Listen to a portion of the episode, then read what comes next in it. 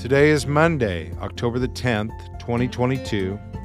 And I think we're going to do something a little bit different this week on the podcast. You know, normally I would read a verse for you right now, and I'm going to read a verse for you in a minute, but I want to explain what we're going to do this week on the podcast. Yesterday I preached from Matthew chapter 6, verses 14 and 15, and I talked about this issue of forgiveness and how that Jesus quoted the Lord's Prayer or taught us how to pray or taught the disciples how to pray.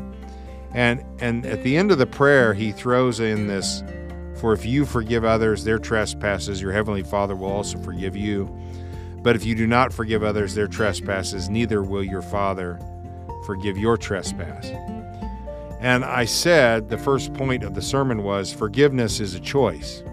And it made me think about our lives and how can we make good choices. So I thought we'd do a little topical study this week which is something we've not done on this podcast. Let's do a little topical study and talk about how can we make good choices? What does the Bible say about good choices and making choices?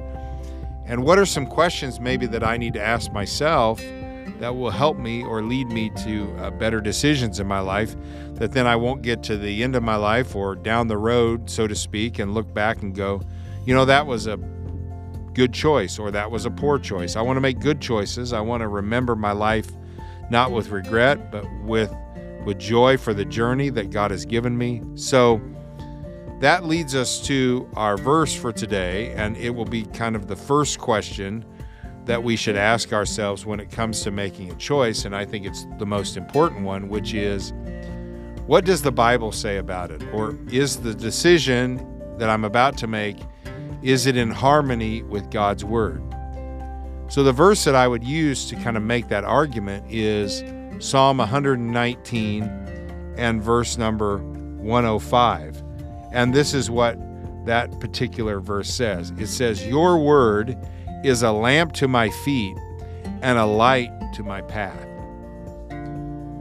If you've ever been out in the dark, you know that without any kind of light, it's difficult to see it, no matter how bright the sun may or the uh, moon may be, I'm sorry, it, it, it's difficult to see. It's difficult to see where you're going. So flashlights are great, and I I have several of them, and and I use them when I go to the backyard. We have a pretty good drop off in our backyard, and you really want to see where you're going, and you want your footing to be right. And we live, we have some woods behind us, and so you can get some creatures and stuff that'll come out of the woods into the backyard. And you want to make sure it ain't a skunk or if it's maybe it's a raccoon but boy you want to stay away from from skunks and and uh, obviously animal that would maybe do you some harm. So a flashlight's good to have just to kind of light the path to make sure that you don't stumble to make sure that you don't fall and to protect yourself in a in a sense of seeing what's back there and that's really how life is. Like we're completely and utterly in a lot of things in the dark about what we should do or where we should go. So before we make a choice, a very logical step that we should take is okay, what does the Bible say about this? And there are things in the Bible that there's they're, they're not implied truth. They're they're about as clear as you can make it. There's just clear teachings in the Word of God. It's like one newscaster said once he said, the Ten Commandments are not the Ten Suggestions.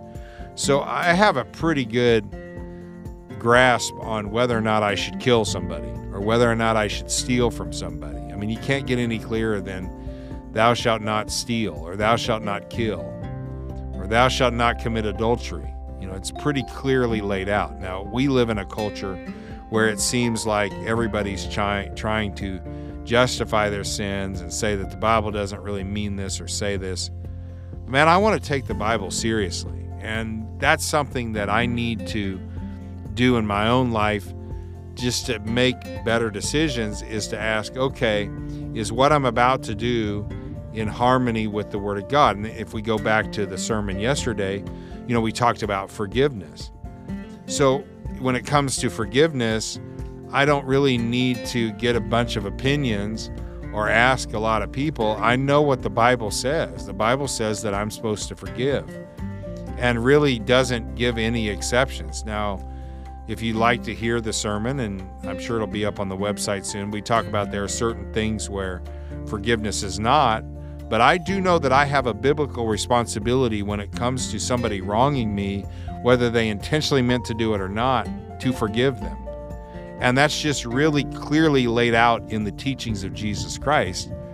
So when it comes to making a choice, I think before I ask myself any other questions, I want to start with the question of is it in harmony with God's word?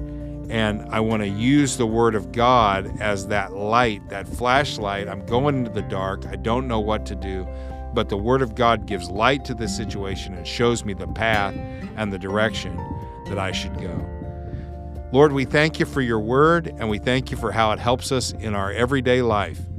Help us to not ignore it, but pay attention to it and focus on what it says and live it out in our lives. Thank you for not leaving us in the dark, but rather giving us a path to truth. And your word is truth, and we are grateful for it. Help us to follow it today. We pray in your name, Jesus. Amen. All right, everybody, have a great Monday. We'll jump back into the study tomorrow.